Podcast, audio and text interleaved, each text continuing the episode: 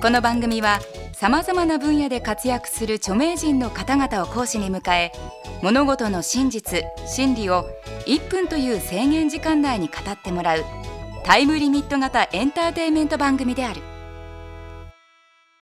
前回に引き続き今回も渡辺佑先生にソウルミュージックのたしなみ方について講義をしてもらいます。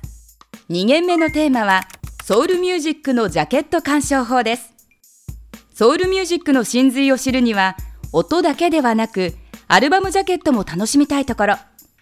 一体どのようなジャケットがあるのでしょうか？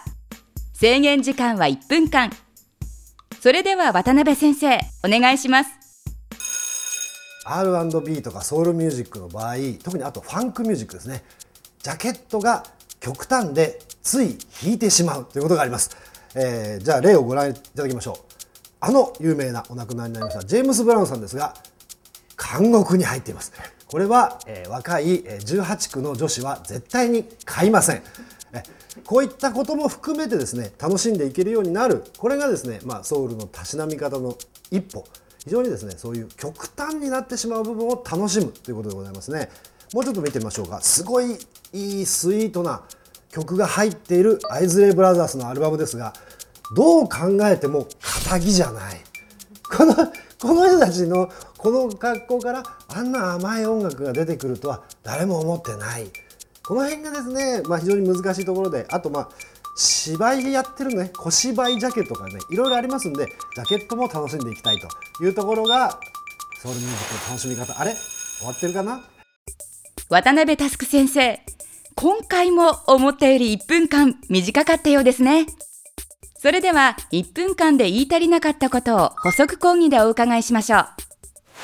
アーティストのエゴがですねこう出ちゃってるパターンで言うとあのかのプリンス様のですね。これ買わないでしょ普通このジャケで。これでジャケ買いする方はかなりの趣味人っていうことになってしまいますので、えー、なんでここまであの極端な記号化した上半身裸みたいなことになってるのか。あと例えばカメオというね、まあ、ファンクバンドがあります。買いませんどう考えても。これはあの加トちゃんのセンスなんであの今後なかなか買いづらい。あの普通の方はねあの一般の方はなかなか買いづらいジャケの代表になってます。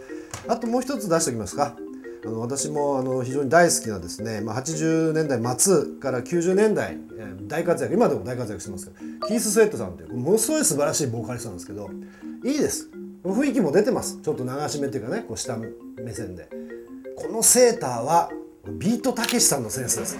このビートたけしさんがキススウェットしか着ないセーターっていう会話ができるようになってくるとあそれぞれ知ってる知ってるっていうなってくるとだんだんこうあのソウルの世界も あのより奥深く楽しめるようになってくるというあのいい例ではないかということであのお出ししました。一応これあの中見るとですねスタイリストのクレジットも貼るということに私は気づいております。スタイリストいたんだみたいなね。はい、えー、というようなことで、ジャケットも、えー、引かずに、怖がらずに楽しんでいこうということが、今回はお伝えしたかったのでございます。渡辺佑先生、ありがとうございました。それでは、今回のポイントをおさらいしましょう。ソウルミュージックのジャケットは、極端なものが多い。プリンスのアルバムはジャケ買いされない。次回の講義はソウルバーのマスターへのいい質問例。テレビスマイル。1分でわかる大学のホームページでは過去の講師陣の講義も見ることができます。